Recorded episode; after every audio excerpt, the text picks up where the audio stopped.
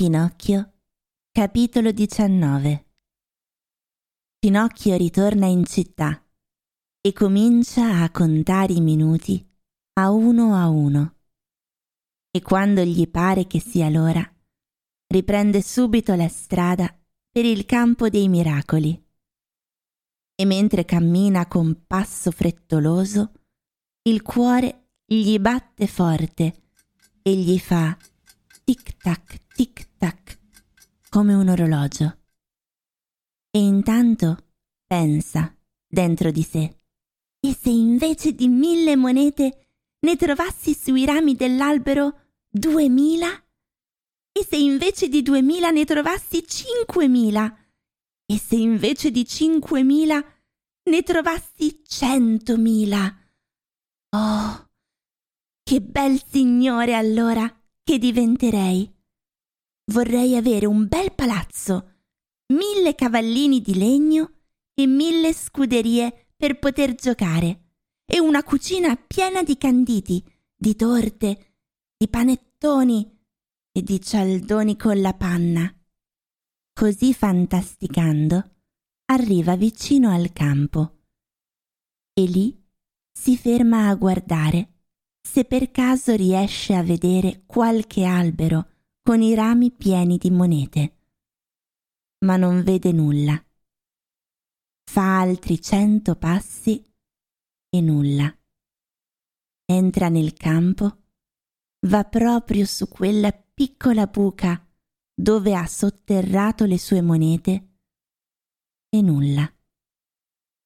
Allora diventa pensieroso e dimenticando le regole del Galateo, tira fuori una mano dalla tasca e si dà una lunghissima grattatina di capo. In quel momento sente una gran risata.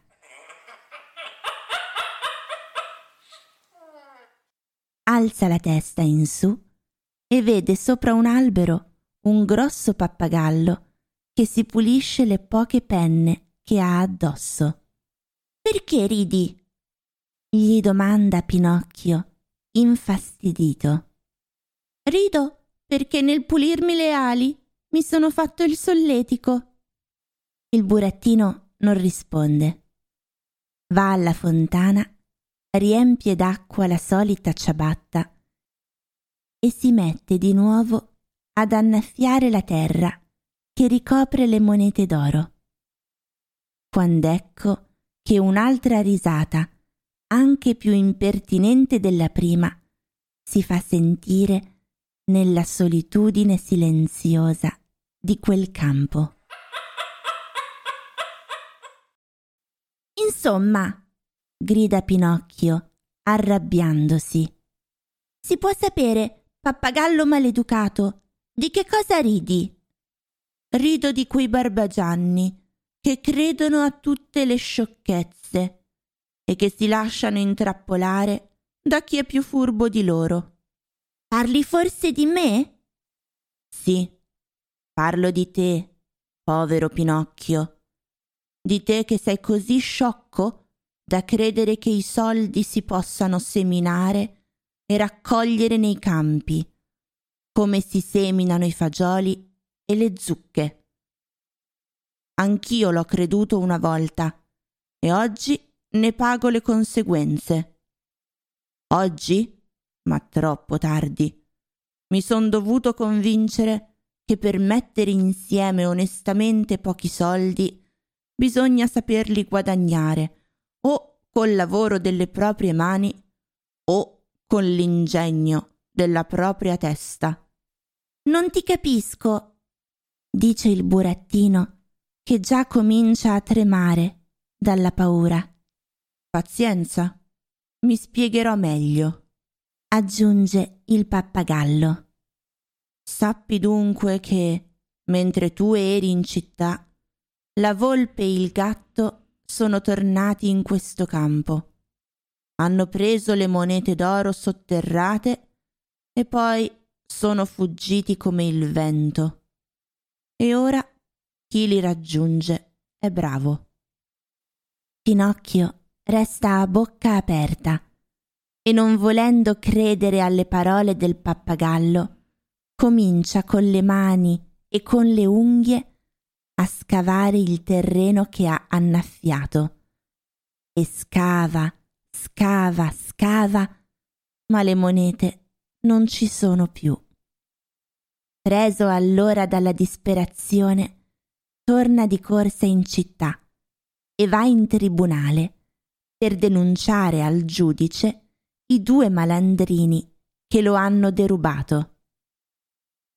Il giudice è un gorilla, un vecchio scimmione rispettabile per la sua età, per la sua barba bianca e specialmente per i suoi occhiali d'oro, senza vetri, che è costretto a portare continuamente a causa di un'infiammazione agli occhi.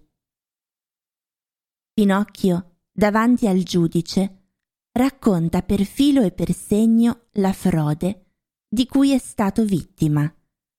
Dà il nome, il cognome e i connotati dei malandrini e alla fine chiede giustizia. Il giudice lo ascolta con molta benignità e prende viva parte al racconto. E quando il burattino non ha più nulla da dire, allunga la mano e suona un campanello. A quel suono compaiono subito due cani mastini vestiti da gendarmi. Allora il giudice, indicando Pinocchio ai gendarmi, dice loro Quel povero diavolo è stato derubato di quattro monete d'oro. Prendetelo e mettetelo subito in prigione. Il burattino, sentendosi dare questa sentenza, rimane di stucco e vuole protestare. Ma i gendarmi gli chiudono la bocca e lo portano in prigione.